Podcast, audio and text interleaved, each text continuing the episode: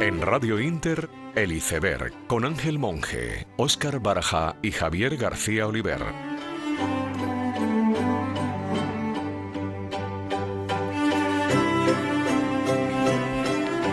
Buenas noches, queridos oyentes de Radio Inter. Comenzamos a esta hora un programa especial de Iceberg. Un programa en el que habrá algunos cambios, dado que el tema que vamos a tratar merece por su complejidad que dediquemos el máximo tiempo de los 60 minutos de emisión. Hemos decidido el equipo del programa variar el formato. Vamos a prescindir de las entrevistas y vamos a ocupar todo el espacio a debatir en una mesa redonda con nuestros invitados. Como este presentador que les habla es lego la materia, hemos entendido que para moderar la mesa redonda debería haber un experto como tal. Ese experto será uno de los invitados y componentes. Yo daré un paso atrás, ejerceré de simple observador y si creo que en algún momento y mis invitados me lo permiten que debo participar, así lo haré. Hechas las aclaraciones, les quiero presentar a los invitados que nos van a acompañar a lo largo de esta hora. En primer lugar, don Ángel Niño, licenciado en Administración de Empresas por la Universidad Carlos III de Madrid, licenciado en Ingeniería Técnica Informática de Gestión por la misma Universidad Carlos III, Master Business Intelligence y Big Data por MBIT School, profesor de Blockchain MBIT School, profesor de Negociación EIC, y ha desarrollado su carrera profesional en diferentes empresas desde el año 2007 y desde el año 2019 es concejal en el Ayuntamiento de Madrid, siendo titular del área delegada de Innovación y Emprendimiento. Buenas noches, don Ángel. Buenas noches, un placer estar aquí. Igualmente. Don Enrique Palacios, economista de formación, nació y estudió en Madrid vivió en Dublín y se reencontró en Oporto, viviendo el emprendimiento desde hace casi dos años en Onis Digital Assets, el primer custodio de criptomonedas en España, donde lidera el área, el área de regulación y fin, no sé si lo digo bien, FinCrime. Exactamente. Perfecto, muy bien ha desarrollado su carrera internacional en blockchain y banca digital, perdón, en banca, entidad de pagos y consultoría, liderando proyectos internacionales en blockchain y banca digital divulgador y apasionado de la tecnología blockchain desde 2017, colaborando con la comunidad tecnológica Blockchain España, donde se formó siendo nodo traductor del libro de Satoshi y Bitcoin La Reforma. Ha participado en clases y charlas en diversas escuelas de negocios sobre blockchain y criptomonedas, escrito artículos y realizado comentarios en prensa y radio. Sus pasiones, aparte del blockchain y del Bitcoin, como estoy viendo, son el esquí y el running de larga distancia. Ahí tenemos algo en común, no los Bitcoin ni el blockchain, el running, no de larga distancia. Don Sergio García Gómez, buenas noches, que no he dicho nada. Buenas noches, encantado de estar aquí. Y por cierto, muy bien pronunciado Onis, porque no todo el mundo lo pronuncia igual de bien. Pero luego le cuento un secreto, ¿por qué se pronuncia Onis? Porque es que yo eh, crío gambas y una de las gambas que crío, gambas exóticas, como los acuarios, son las Onis. Entonces se escribe ah. igual y se dice Onis. Fantástico. Eh, Ambas al Bitcoin. Eh, ¿cómo, ¿cómo, se hila esto, por favor? Ah, de ninguna de las maneras, pero en fin. Eh, Sergio García Gómez, cofundador y branding Bruce Lead en Flock, estudió, estudio, perdón, estudio de diseño centralizado, descentralizado. A través de la estrategia y la creatividad ayudó a impulsar marcas e ideas en el metaverso. Según él, mi pasión es el diseño en todas sus vertientes y me adapto a todo tipo de proyectos para aprender y dar lo mejor cada uno de ellos. SIC. Desde hace unos años se ha investigado y analizado la tecnología blockchain, tratando de introducirse cada vez más en este sector para fomentar la colaboración entre diferentes personas y hacer del ecosistema cripto un lugar más accesible y funcional. Según nuestro invitado, tiene diógenes digital y algún que otro toque de diseñador. Su mantra es Think Beautiful. Buenas noches, don Sergio. Buenas noches, gracias por la invitación. Ha sido todo un placer. Y por último, don David Ceras, experto en transformación digital desde un planteamiento humanista, Desarrolla una amplia experiencia profesional en, proyectos de ámbito tecnológico como director de CX, CRO, UX, UI y metodologías adaptadas. Por otro lado, es artista multidisciplinar, con exposiciones en distintos países y presencia en colecciones privadas. Muy interesado en el, arte electrónico, digital y las nuevas tecnologías, es fundador y director de la Feria FAC y dirige y presenta el programa de radio Montegreen. Muy buenas noches, don David, todo un placer. Eh, igualmente, eh, gracias por la invitación. Como verán, hoy contamos con un grupo de profesionales que estoy seguro darán luz a esa realidad que es ya hoy el criptomundo. Lo he llamado criptomundo porque no sabía muy bien cómo enfocar el blockchain, criptomonedas, criptoarte. Dejémoslo en este, en criptomundo. Hechas las presentaciones y como les anuncié al inicio del programa, cedo la batuta a mi amigo don David Ceras para que ejerza como moderador a la vez que con tertulio. Hoy, hoy es 3 de marzo del año 22, soy Ángel Monge y esto es el iceberg. Comenzamos.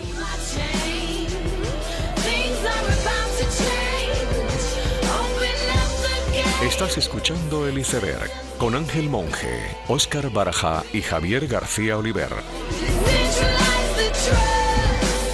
Bueno chicos, no sé qué os parece que empecemos eh, este coloquio, charla o como lo queramos llamar eh, por el principio. Y para mí el principio es decir qué es el blockchain. O por lo menos qué, qué entendés vosotros que es. Bueno, empiezo yo porque como no tengo vergüenza, pues eh, eh, empiezo yo. Para mí, yo entré en el mundo blockchain, Bitcoin, obviamente, en el 2013. En el 2013 porque lo que vi es una tecnología disruptiva que modificaba lo que eran las finanzas tradicionales, eliminando los intermediarios y creando una cadena de bloques, en este caso mediante criptografía, que ah, tenía para mí una serie de puntos muy importantes y para transformadores. Primero, auditable 100%, hablamos de una cadena pública auditable 100%. En segundo lugar, que ofrecía una recompensa a los que trabajaban para la propia cadena, algo que no pasa eh, con los intermediarios en, el mundo financiero o en lo que queda del mundo financiero actual, además de ser auditable, es transparente, creo que es fundamental. Y lo que yo creo más importante y que además ahora eh, mm, todo el mundo pone encima de la mesa, inalterable algo que es inalterable a lo largo del tiempo, una tecnología que permite que algo no sea alterable, es una tecnología que en el futuro al que vamos, ese mundo virtual en el que todos tendremos un avatar digital que a lo mejor es más importante que nuestro avatar analógico, o sea, que nosotros mismos. En mi caso no es difícil. pues que sea inalterable, yo creo que algo inalterable tecnológicamente para ese futuro que viene es importantísimo. Que espero haberlo definido bien, no sé si he entrado muy técnico, pero yo lo, he intentado. Bueno, eh, eh, estamos de acuerdo en, en gran parte. Yo creo que eh, por lo que estoy viendo, todos opináis parecido, pero dar vuestra visión. Eh, bueno, Ángel lo ha dejado muy, bien explicado.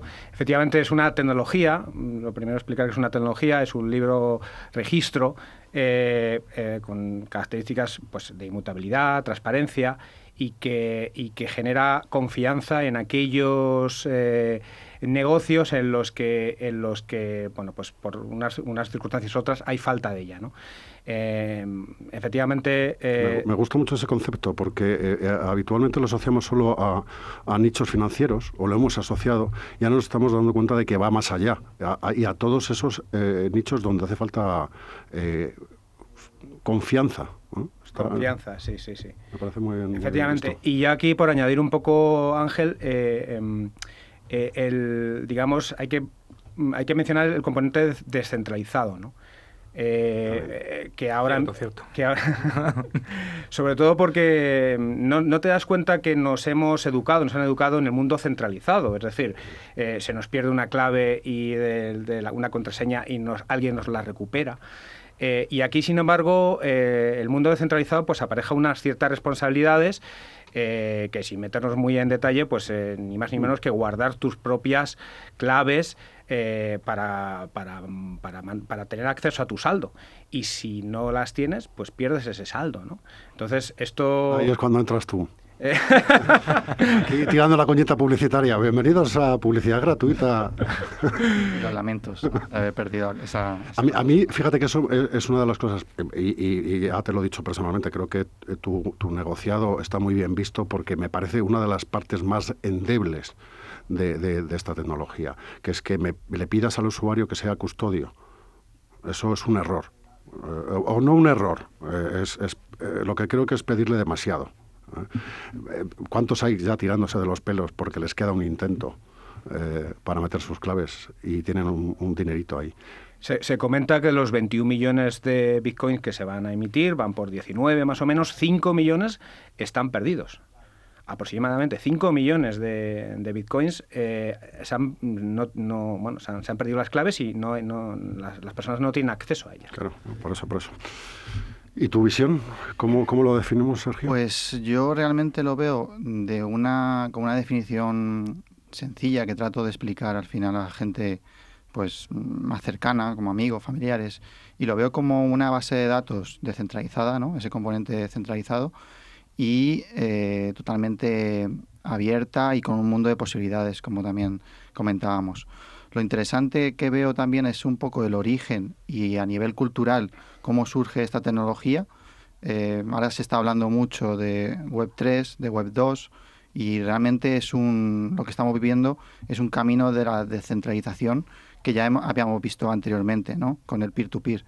Y también conectarlo realmente a que es un método de transferencia de datos, no solo financiero, y con ello em, se abre un, nuevo paradigma para eh, esta nueva economía de, los creadores. Eh, eh, bueno, yo no, voy a dar definición porque voy a quedar en ridículo y tampoco es plan.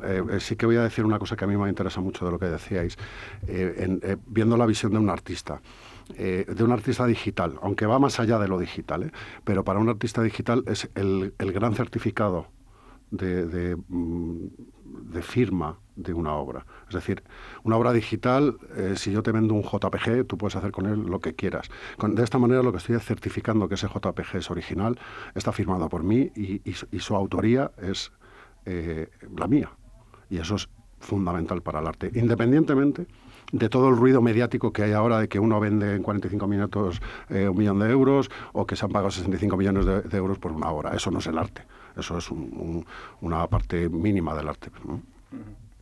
Bueno, y más a más, o sea, yo creo que al final esa protección y esa trazabilidad de la que hablábamos antes a lo largo de toda la historia del artista, porque el artista tiene todos sus, sus eh, JPGs o sus audios o sus vídeos, porque hay todo tipo de, información. Además de la trazabilidad del propio artista, la trazabilidad de la propia obra, todo lo que ha conocido. Actualmente vemos obras de arte que valen auténticas millonadas, que es cierto que ahora están en posesión de o museos o personas privadas, pero en muchos casos no se sabe de dónde han venido. De esta forma se va a poder comprobar siempre qué es la original y por dónde ha pasado. Por eso me parece una tecnología fantástica y de hecho por eso aposté hace muchos años por ella.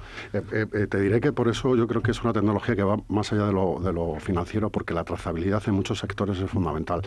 véase la carne, o, véase, mm, no sé... La distribución logística. La, la Toda la Exacto. Entonces, creo que al final lo que está abriendo es un, un, nicho de trabajo que, que, bueno, pues que empieza lo financiero, pero, bueno, porque empezó ahí, realmente... A mí me gustaría añadir también el componente de automatización, ¿no?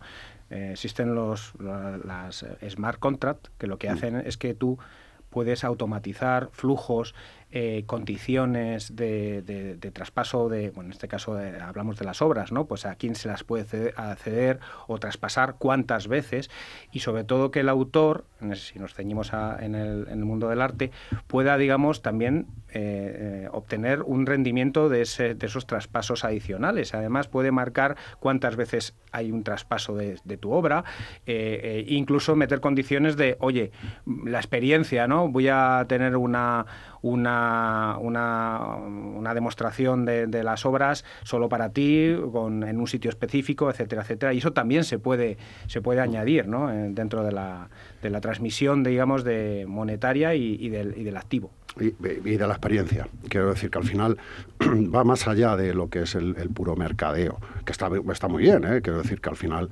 garantizar eh, eh, la obra está muy bien. Está fantástico que tú como artista puedas decir qué te vas a llegar de la reventa, aunque eso por ley eh, por autoría está eh, contemplado, a la postre es casi imposible. O sea, yo vendo mi obra y muchas de mis obras que he vendido no sé ni dónde están ni quién las tiene. Si alguien ha estado especulando con ellas, yo lo ignoro. Entonces, de esta manera eh, hay un, control y una trazabilidad de todo, ¿no? por ese lado, creo que es un componente que a los artistas debiéramos de aprovechar.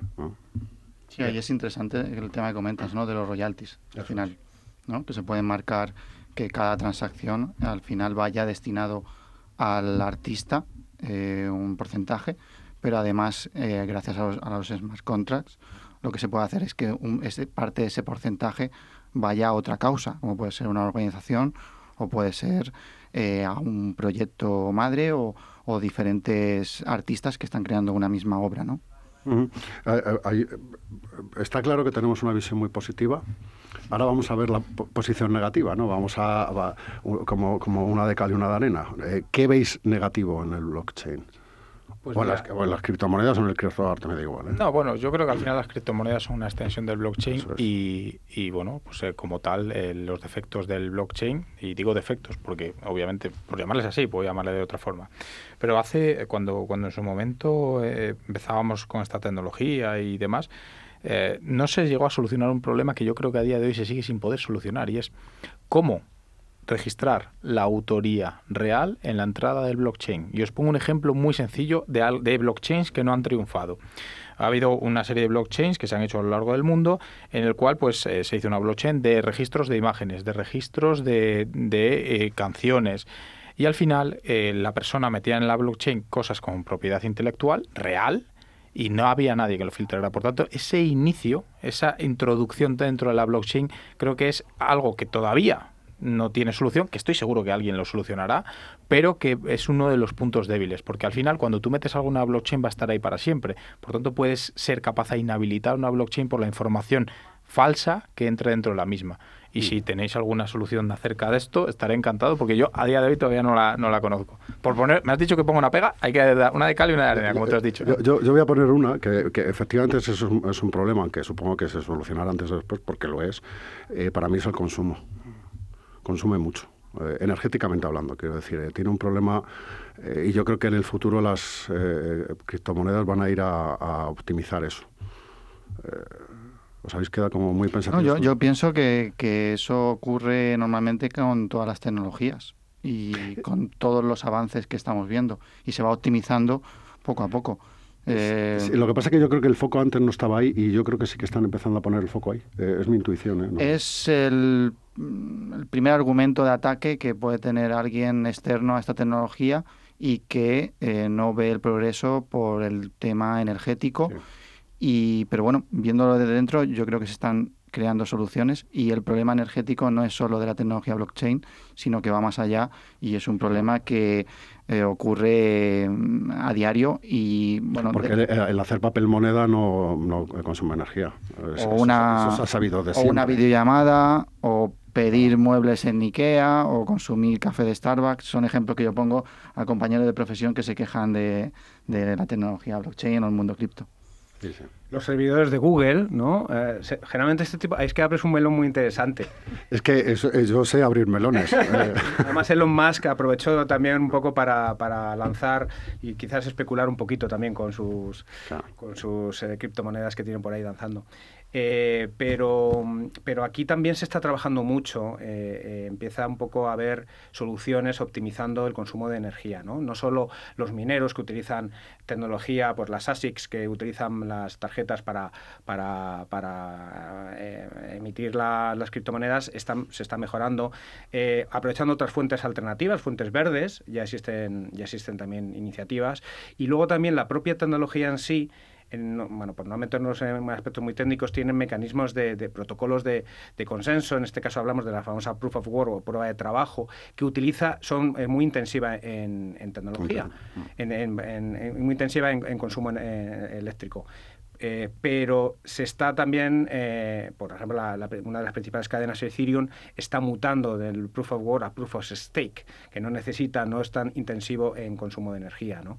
Entonces, o sea, que eso no, entonces no es tanto problema, ¿no? Está empezando a ser eh, la narrativa, digamos, un poco de ataque, que poco a poco, los que llevamos un tiempo en la tecnología, estamos viendo que que, se, que a medida que está aceptando... Recuerda que antes era que se dedicaba solo a operaciones ilegales y a tráfico de, armas. armas y demás. Ahora eh. han cambiado porque ya se ha demostrado que no. Cuéntame que, que estoy con, con, temas de FinCrime y de... por eso, por eso al final. Y de compliance, ¿no? Y sobre todo hablando con entidades reguladas que al principio eras como si vinieras de Marte y les contabas unas cosas, no hace mucho, dos o tres años, ¿eh? O sea, y, y ahora mismo esas personas incluso adoptan un, un, discurso pro, pro, pro Bitcoin Bitcoin o pro criptomoneda. entonces el, problema real de la eh, criptomoneda eh, va a ser cuando llegue eh, la computación cuántica. Pero quedan años para eso, ¿eh? Quedan muchos años. ya echando balones fuera. No, no, es que, yo soy apasionado de la tecnología y de verdad, si, si, si yo supiera y te dijera dentro de cinco años llegará la, la computación cuántica, la computación cuántica le quedan mínimo 20 años. Bueno, yo, yo, no sé si tanto o, más. Eh, lo que sí que creo es que cuando llegue la computación cuántica también habrán resultados. Puede ser. Eh, eh, quiero decir. O habrá nacido otra tecnología que sustituya a Por supuesto, exacto. quiero decir, aparte de ir, lanzando cositas para que os aferréis a, la defensa de, del blockchain, sí que es verdad que estamos anticipando problemas de muy largo plazo. Decir que la computación cuántica va a resolver o va a poner en peligro una tecnología, pues, Pero es que, es que la computación cuántica, y no quiero distraerme del tema de blockchain, la computación cuántica va a cambiar todas las reglas de la informática tal y como la conocemos. Las contraseñas, si son capaces de romper una blockchain, son capaces de romper cualquier contraseña que exista. Eh, eh, Por tanto, instantáneamente. claro, pero nadie dice, oye, es que eh, la computación cuántica va a acabar con Microsoft o va a acabar con, la banca o con AWS, pero es real, o sea, porque entonces lo que pasa es que es ese debate continuo de seguir atacando a la blockchain, porque al final es cierto que muchos sectores ven peligrar su posición de poder y es normal. A ver, eh, eh, para empezar, como tú decías al principio, es una tecnología disruptiva. Eh, eso genera al principio más ruido, cualquier tecnología, de gente negándola que gente adoptándola.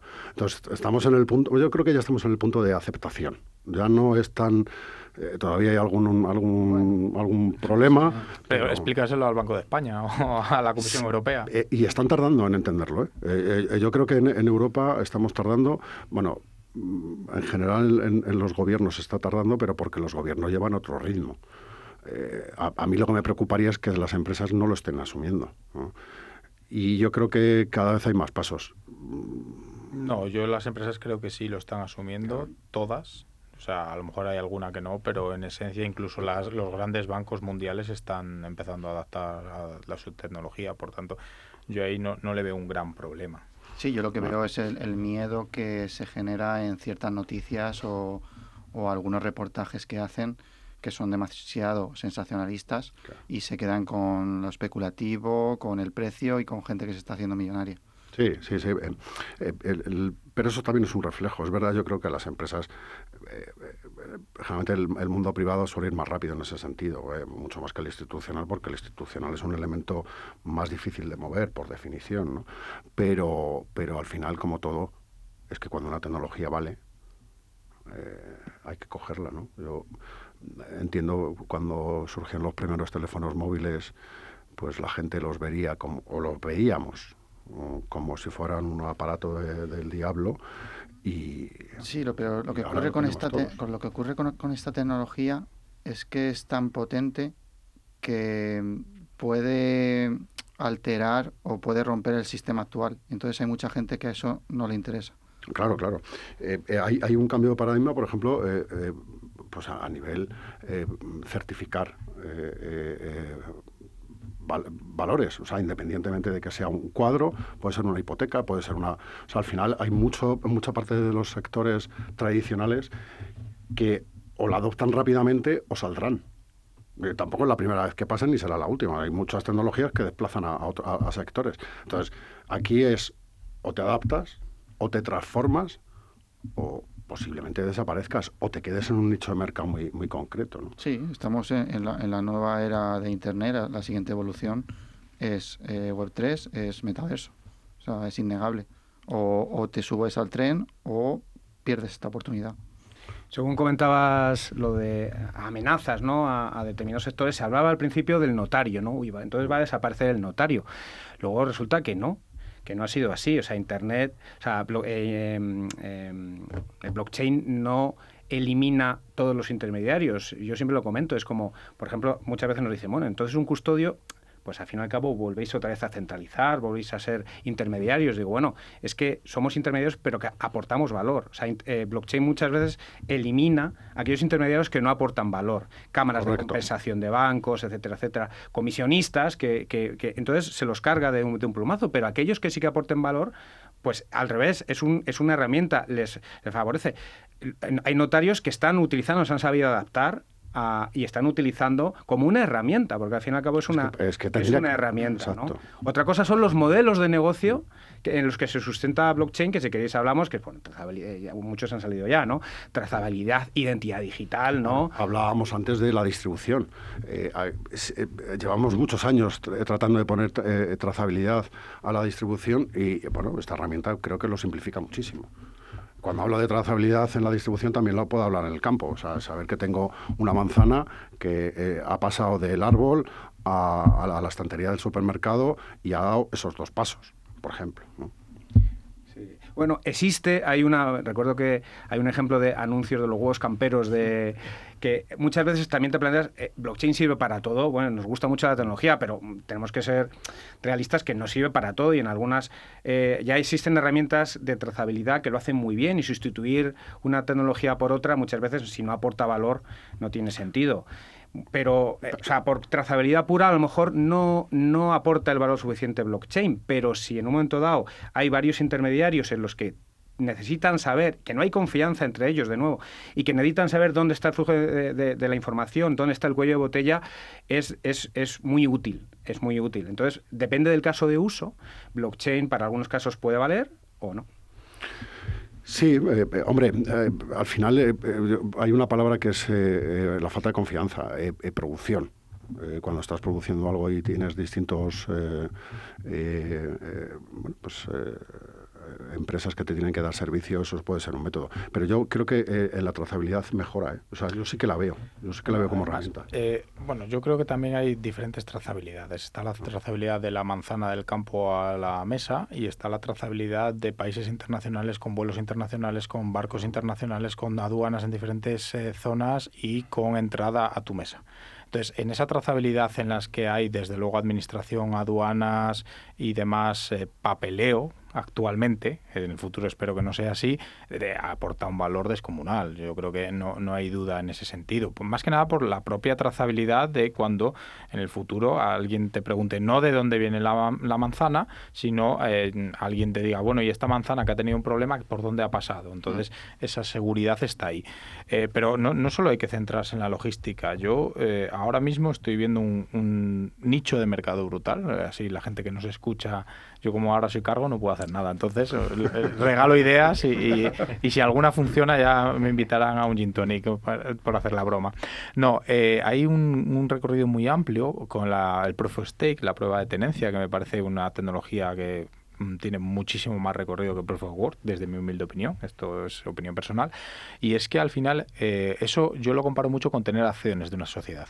Tú cuando tienes acciones de una empresa puedes tomar unas decisiones en función de tu número de acciones. Pues en el Proof of Stake es muy parecido. Entonces pensaba hace no mucho, digo, bueno, ¿y por qué las compañías van a preferir salir en un sistema totalmente regulado a bolsa como puede ser el, el New York, el Nasdaq o cualquiera? Y no en un sistema de criptomundo con tenencia de proof of stake. Es que ahí el nicho puede ser enorme. Si alguno monta una empresa, ya sabéis que, que aquí esto, esto, esto hay que meterlo en la blockchain para el gin tonic.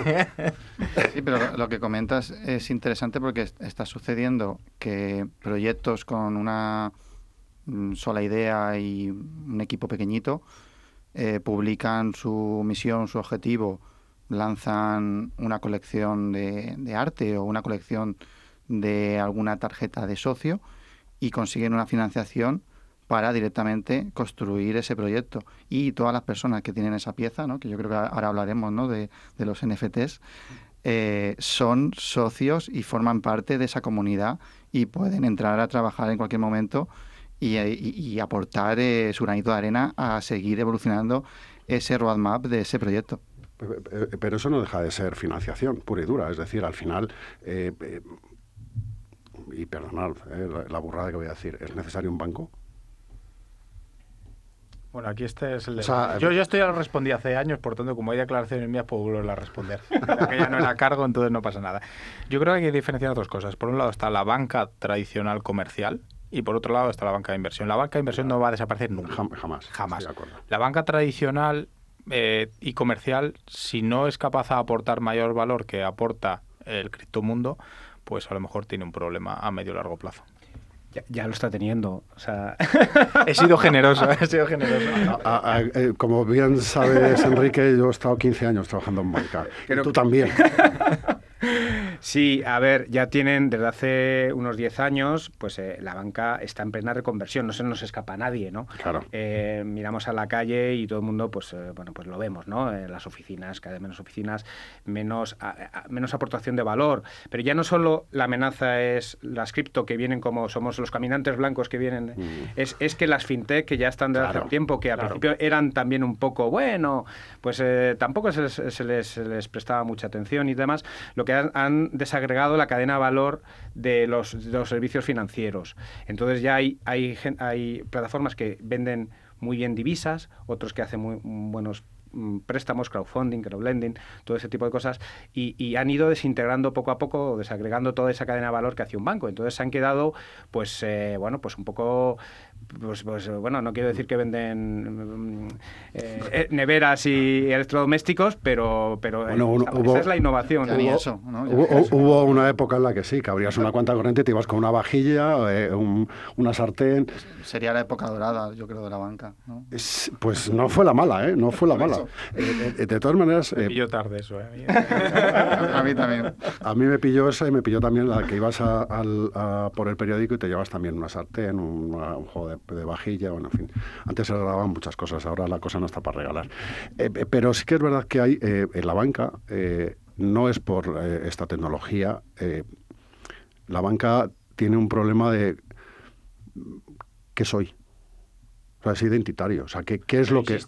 Hay que separar la Sí, sí, sí, absolutamente. De la banca de inversión. La, banca de inversión es otra cosa, efectivamente. Eh, de hecho, mm, bueno, cuando hablo de la banca tendría que aclarar que es la banca de particulares o la banca tradicional, porque no es lo mismo. Pero, pero sí que es cierto que en general no es por la tecnología. Esta tecnología seguramente ayude, pero esas fintechs que vienen a, desagregar la cadena de valor de la banca yo creo que es todavía más, más potente. Pero no solo en la banca, es que te vas a los seguros. Eh, claro, llevan 200 años haciendo el mismo planteamiento. Ojo. Entonces, muchos han resistido. O sea, hay pocos negocios que estén 200 años o 150 años manteniendo el modelo de negocio. Y ahí lo dejo. No, no, quiero seguir hablando de la banca porque... No, de hecho, justo, justo iba a decir que efectivamente el mundo financiero suele ser el pionero en muchos ámbitos, pero que en muchísimos más ámbitos van a ser afectados. El, el, blockchain y sobre todo con, insisto mucho, y lo habías comentado muy acertadamente, con la identidad digital en este metaverso que desde luego va a venir, la gente ahora muy mucho lo critican, de esto son ideas locas, no, no, no, no que nadie se equivoque dentro de cinco años todo el mundo va a tener unas gafas de realidad virtual en su casa, más o menos caras, eso ya se debatirá, eh, porque al final todos, mucha gente tiene Huawei de 200 euros y tiene iPhone de 1000 euros, pero el WhatsApp es el mismo o más o menos el mismo. Mm. Por tanto, va a ser igual. O sea, entonces todo el mundo va a tener esas gafas. Y en esas gafas virtuales va a ser necesario la cadena de bloques. O sea, es que va a ser imprescindible para tener esa, ese avatar virtual dotado de propiedad, que para mí es una de las palabras más importantes, propiedad privada. Y por eso va a ser fundamental. Y muchos modelos de negocio que actualmente están eh, pensando que van a sobrevivir sin adaptarse a, a este metaverso, a esta realidad analógica y virtual, no lo van a hacer. No solo la banca, ¿eh? muchísimos Muchísimos, o sea, muchísimos. Yo veo menos años que cinco años, ¿eh? O sea, y quiero que no... eres más joven. me lo has quitado, te has adelantado. está avanzando mucho y, vamos, lo veo en menos años porque además no hace falta gafas para estar en el metaverso. Las gafas ahora mismo están a un precio bastante económico y cada año es el regalo también estrella de las navidades. Y lo que tú dices es muy importante, el tema de la propiedad el tema de blockchain para el metaverso real y metaverso abierto. ¿no? Porque una cosa es un espacio virtual y otra cosa es el metaverso.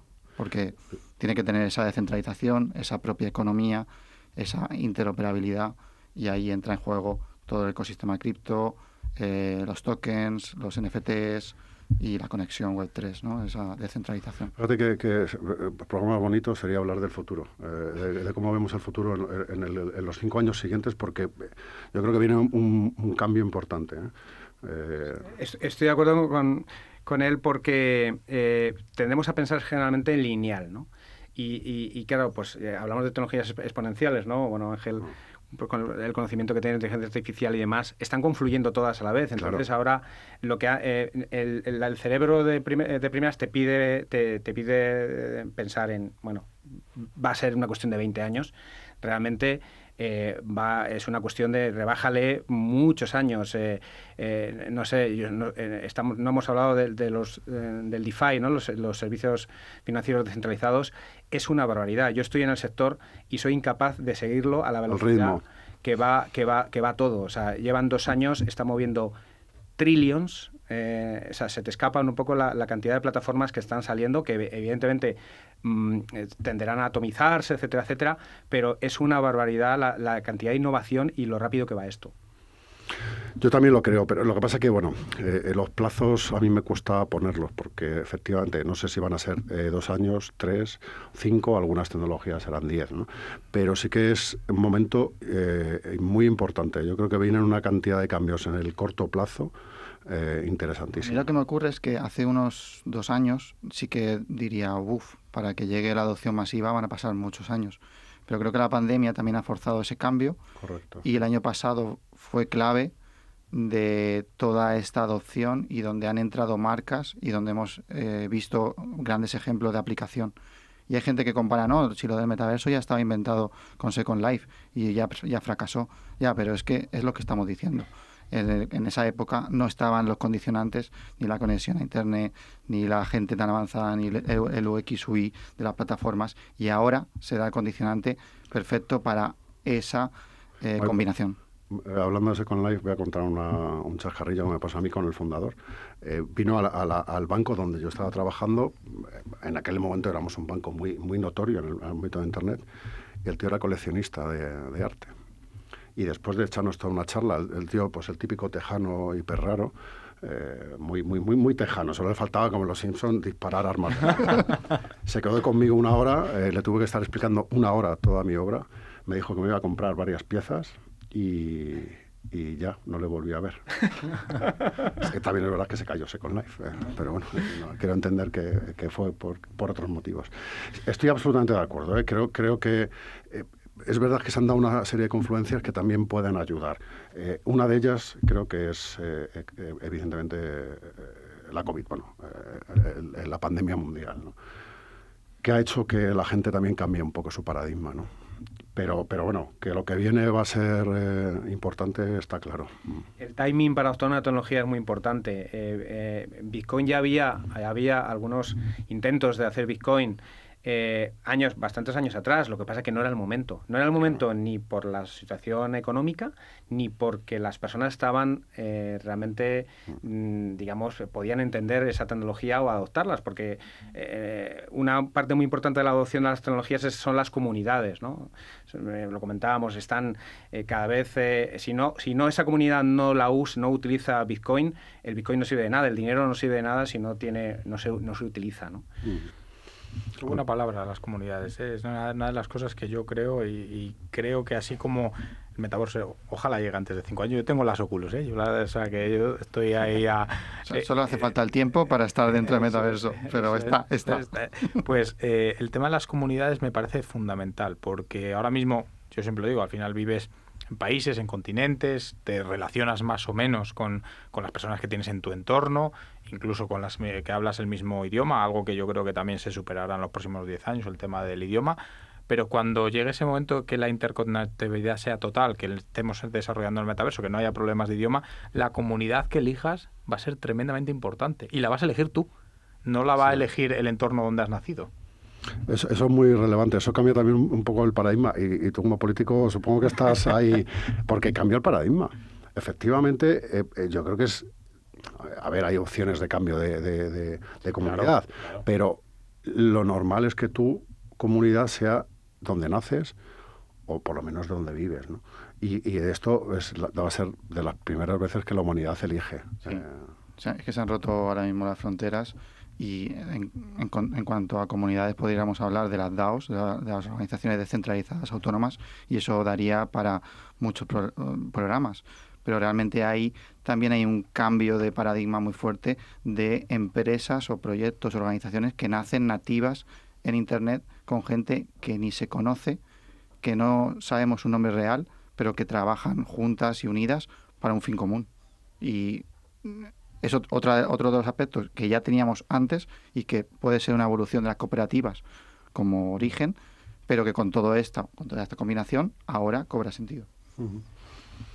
Hay un debate en las DAOs, ¿no? Qué, interesante esto y, y, y, cómo pues, eh, blockchain también da para debatir sobre tipos de democracia, ¿no? Al principio, eh, sobre las DAOs, pues democracia líquida y ese tipo de cosas que permite la tecnología, permite eh, pues la trazabilidad, pues temas de, votaciones, elegir un poco que no haya jerarquías en la, toma de decisiones a todos los niveles, ¿no? Y esto pues pues pues eh, pues se está dando. Lo que pasa claro eso da mucho miedo. Bueno el otro día eh, no sé en qué periódico eh, salía la noticia de, que había venido alguien a hablar sobre las organizaciones desjerarquizadas. Bueno, independientemente de lo que diga, que, me parece muy bien, me llamó mucho la atención un, comentario de un lector que, que, poco más o menos venía a decir es que no tiene ni idea al final, si, eh, si, no hay un jefe, no va a haber un trabajador. Y dices, eh, ¿eh? es que esto ha cambiado, amigo. O sea, y luego decía, bueno, y, además siempre va a haber un jefe porque siempre va a haber un dueño. Bueno, es que esto también ha cambiado. Sí, pero que, que, no haya mm, jefe no significa que no haya estructura, jerarquía, normas. Lo que pasa es que el poder y que no está haya... en manos de, diferentes personas. Y que no haya dueño no significa que no haya accionistas mayoritarios. Eh, eh, pero es que el concepto dueño tampoco es así. O sea, eh, en, un, en, un, banco el dueño es el accionista mayoritario, ¿vale? Pero puede dejar de serlo. Claro. Porque no, o sea, la titularidad, entenderlo, con cuidado, la titularidad es de los accionistas. Y, son, y los accionistas son los que realmente son los digamos, los dueños. Eso no significa que tomen las decisiones. Pero en este caso sí. El proof of stake claro, claro. es eso. Es Exacto. El, no voy a usar la palabra dueño porque no me parece adecuada. Es el, propietario de, las, de los tokens, es el, mayoritario, es el que va a tomar las decisiones. Y es que es así. Por tanto, es muy bonito un mundo cuasi anarquista, y mira que yo me considero muy ciberpunk, pero, pero la realidad no es esa. Nunca ha funcionado ni nunca va a funcionar. Esto, perdóname, cada uno tendrá su opinión, pero, pero sí que es cierto que en el Proof of Stake, que para mí es el futuro cripto, casi seguro, a lo mejor me equivoco, eh, la propiedad de los tokens es la que va a definir la, el rumbo de la cadena. Otra cosa es que luego la propiedad esté equivocada y la gente decide abandonar la comunidad. Por eso decía lo importante de las comunidades, porque no va a ser traumático abandonar esa comunidad. Y, es, y ahí está la clave, que no vas a tener un trauma de abandonar una comunidad y irte a otra. Entonces el que peor lo haga se quedará sin comunidad. Sí, ahí, ahí el reto está realmente en definir esa gobernanza. Entonces claro. se puede hacer con que el que más tokens tenga tomará una mayor decisión, mayor peso de decisión, pero también puede ser que todo el mundo tenga un token, un NFT, y tome un NFT, un voto, y son cosas que se están construyendo ahora mismo. Ahora estamos viendo cómo eh, esas organizaciones tienen un, fin común y sirven para financiarse. Hace poquito vimos como una DAO eh, casi compra la Constitución americana de los Estados Unidos. Ahora estamos viendo cómo DAOs van a comprar o ser accionistas de clubes deportivos. Y ahora mismo también estamos viendo cómo esas DAOs quieren comprar terrenos físicos en el mundo. Que sea lo próximo, pues mm, veremos qué se está construyendo. Es que es, muy interesante cómo, eh, en este caso blockchain, eh, ayuda a distribuir el valor que en su momento se apropiaron las grandes tecnológicas. ¿no? Entonces, en esta en esta distribución del valor, los usuarios, los accionistas, ¿no? los que poseen las, los, los, los, eh, los, tokens, su mayoría, es muy interesante cómo, cómo se trabaja mucho en, en, los incentivos de cada uno y teoría de juegos también, ¿no? cómo se distribuye este valor para que todo el mundo gane. Es posible un win-win. ¿eh? el usuario de la plataforma, aquellos que tienen los tokens, la gobernanza que se crea y los, las remuneraciones, todo esto se vota. Evidentemente no es perfecto y siempre se puede, puede decirse, ah, es que otra vez se tiende a la centralización. A, ver, eh, es que al final eh, lo que entiendo que la tendencia es a eso quiero decir. A la centralización. Eh, sí, sí, o sea. ¿eh? Son ciclos. Yo, yo, creo, sí, claro, claro. Yo creo que ahora toca la, de, la descentralización. Ahora, toca, estamos en época de eh, apertura, pero, luego volveremos como en, toda época de la historia. Claro, claro. Hay un libro muy interesante que es La estrella de mar y, la araña, y te habla de, esos dos tipos de organización. La estrella de mar es una organización descentralizada, la araña es una centralizada entonces, eh, la araña, tú localizas la cabeza y la puedes destruir fácilmente. La estrella de mar no sabe dónde está la cabeza y si, si partes una pata, eh, se genera una nueva y de la pata que has partido se abre una nueva. Entonces, con ese símil, ellos hablan en ese libro de toda la tendencia que ha habido y, pone de ejemplo, por ejemplo, el mundo de la música, ¿no? De cómo al principio era una serie de artistas, luego entran las productoras, se van creando eh, los grandes sellos discográficos, luego tenemos eh, Emule, Napster, que hay una tendencia de centralización, y ahora tenemos Spotify, y grandes plataformas tipo YouTube. Y ahora se está otra vez abriendo la industria el propio creador el que es su propia productora. Yo, tengo subida eh, música una, no me acuerdo cómo se llama, que es así, es, descentralizada. Sí, sí, yo creo que esos son ciclos, o sea, eh, eh, claramente, o sea, estoy mirando audios. Sí. Entonces, al final es eso, son ciclos, no hay más. Pero la tendencia al final será eh, pues pasar otra vez por la centralización. Ahora, ¿será fuerte otra vez o será una centralización en que hemos aprendido y meteremos componentes de aquello que sea mejor de la descentralización? Esa pregunta es muy, muy eh, filosófica, porque te metes en, el humanismo más básico, ¿eh? cómo es el ser humano. Pero yo sé que estas eh, cosas te gustan, ahí. porque me están ya cortando casi el, tiempo. podríamos hablar largo y tendido, pero sí, sí, yo, yo creo que estos son ciclos, pero no hay que olvidar que detrás de todo esto está un ser humano. Y bueno, pues puedes pensar que es bueno, malo, regular, que hay intereses, que no los hay, pero, pero ahí está, ¿no?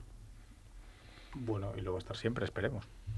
Eh, bueno, si no hay seres humanos, eh, nos importará poco lo que pase. Eh, o sea, al final está claro que la condición humana no va a cambiar y que la tecnología, insisto, y yo creo que es por donde empezamos la, la charla, la tecnología solo está con un fin, se ha creado con un fin, puede ser la tecnología del metaverso, la del blockchain, la de las fintech o la tecnología de, de Napster, pero era un fin, tenía un fin y cuando ese fin deje de tener valor, pues la tecnología no servirá para nada. En este caso yo creo que, que la tecnología blockchain, y me vuelvo a quedar con lo de las comunidades, la tecnología blockchain quizás no se inició como una gran comunidad, aunque sí que se inició, yo recuerdo aquellos años que éramos cuatro frikis, con perdón, eh, hace muchos años, pero sí que es cierto que ha conseguido generar comunidades de lo más variopinto y con intereses comunes. Entonces, mm, el futuro probablemente de las comunidades virtuales, mm, el recorrido puede ser pasmoso, muchísimo más de lo que pensamos.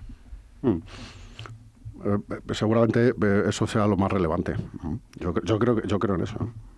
Sí, bueno, y también eh, al final la tecnología va a permitir todo ese tipo de propiedad. A ese, al final, solo vamos a un fin. Y, perdona por volver al tema del metaverso, porque no es el, foco de la conversación, pero es que esta tecnología es la que va a permitir que ese metaverso eh, se cree de verdad y que ese metaverso sea tu, eh, no sé con live, va a ser que va a ser tu first day, first life.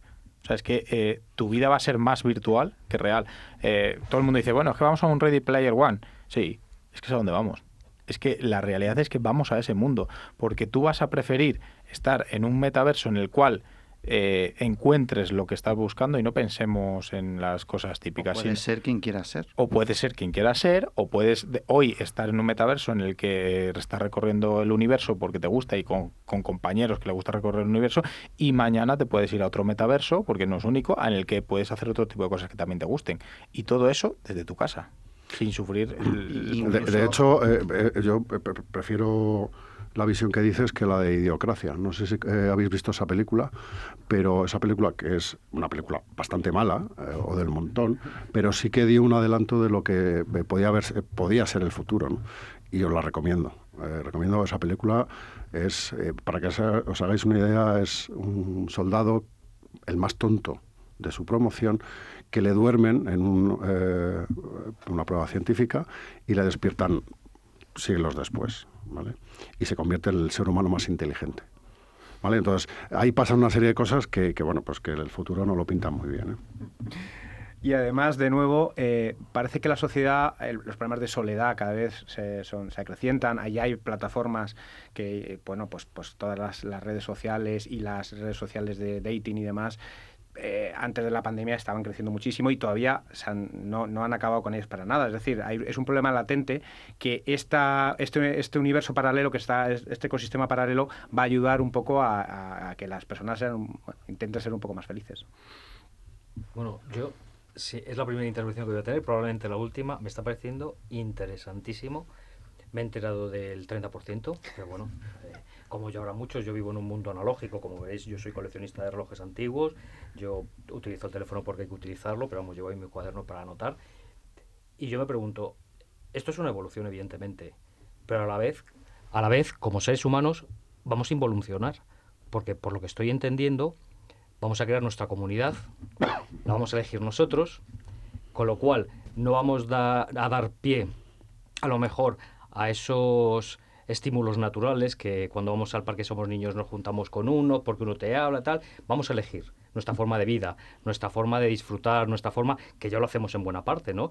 Yo estoy a favor completamente de la tecnología, aparte que yo sea analógico, eso no tiene nada que ver, estoy a favor porque para la medicina, para muchas cosas es el bien común y es lo mejor que, que hay. Y hay que evolucionar, evidentemente, pero yo pienso que a su vez, o sea, estamos planteando un panorama, luego hablamos de la España vaciada, una España donde no llega, ya no hablamos del 5G.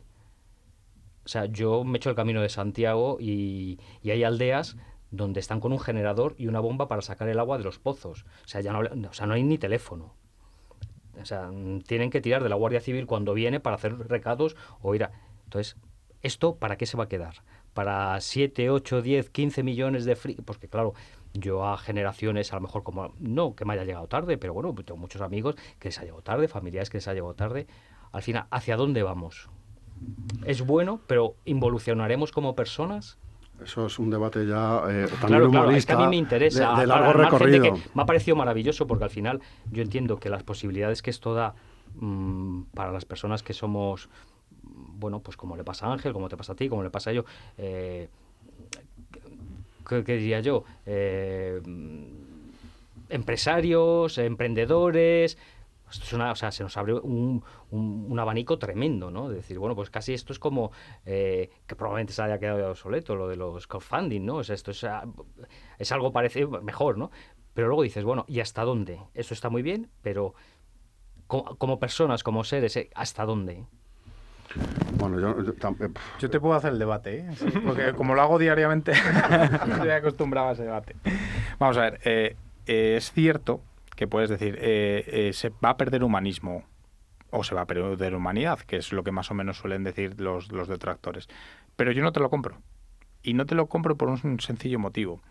Si tú eres humano en este mundo, vas a ser humano en, la, en el metaverso. Si tú eres una buena persona aquí, lo vas a ser allí. Si tú eres una mala persona aquí, lo vas a ser allí. La única diferencia, lo único que tú vas a notar diferente es que la persona con la que hablas no vas a poder tocarla de momento, y yo creo que eso queda mucho, no vas a poder sentir cuando le tocas o no vas a, a, digamos, estar cerca de ella, porque va a haber una tecnología que sea la que te acerque. Pero es que si no tuvieras esa tecnología, jamás podrías estar con esa persona tocándola. Y yo pongo un ejemplo muy sencillo cada vez que tengo este tipo de charlas.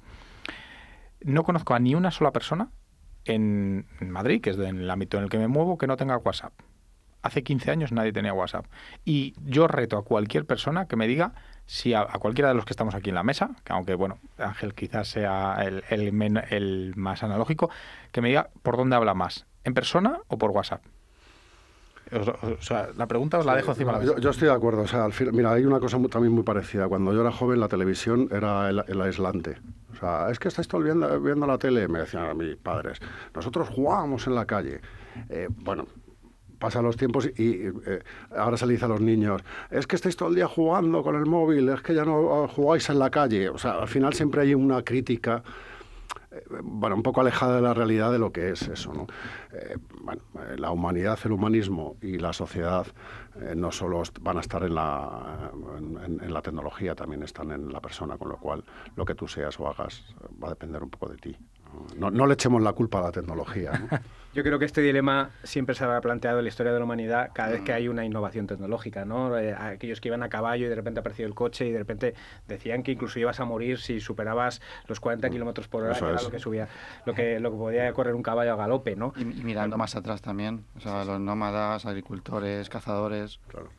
Sí, lo que se decía cuando empezaron a entrar los coches que no tenía sentido, porque había que poner gasolineras que es un poco lo que está pasando ahora con el coche eléctrico. El coche eléctrico, es verdad. Es, eh, bueno, aquí cuando entró la lavadora en los años 30, eh, las mujeres decían, como lavar a mano, en el río no hay nada. Siempre hay una crítica a una disrupción, eso está claro. ¿no? Pero bueno, yo creo que eh, ahora estamos hablando de esto, dentro de 20 años estarán hablando de, eh, de otra cosa y, y, plantearemos las mismas preguntas. ¿no? De... Bueno, pues eh, hemos llegado al final del programa. Muchísimas gracias, David, por haber llevado también este programa. O sea, me he quedado sorprendidísimo. Ha sido para un lego la materia me he enterado de bastante, aunque antes he dicho un 30%, sí que es cierto que me ha parecido apasionante. Es más, yo creo que daría para más, porque esto daría para decir, bueno, ¿cómo puedo utilizar yo mis criptomonedas? ¿Habrá como un mercado de intercambio de divisas como ahora que dices el dólar está a 1,13, eh, perdón, el euro está a 1,13 dólares y esto? Porque al final China va a sacar su eh, la criptomoneda, Rusia va a sacar su criptomoneda, la India, que es una potencia, la terminará sacando. Al final, ¿cómo habrá un mercado? Mm, bueno, yo soy patrono, pero bueno, en fin, habrá un mercado de intercambio. Y yo creo que da para un programa pero vamos, no uno, para para, para 20, podrías hacer una, una, serie. Pero bueno, como el tiempo se nos agota, yo quiero dar las gracias a los cuatro componentes. Don Ángel Niño, muchísimas gracias por haber venido, ha sido todo un placer. Muchísimas gracias a vosotros. A don Sergio García, muchísimas gracias por venir. Muchas gracias a vosotros. Don David Ceras. Eso soy yo, ¿Qué puedo decir? Sí. Un placer. Un auténtico placer. Y don Enrique Palacio. Gracias Muchísimas por invitarme y ha sido un placer compartir este tiempo con vosotros. Pues nada, hasta aquí hemos llegado, queridos oyentes. Una noche más. Me despido. Hasta la semana que viene. Un placer.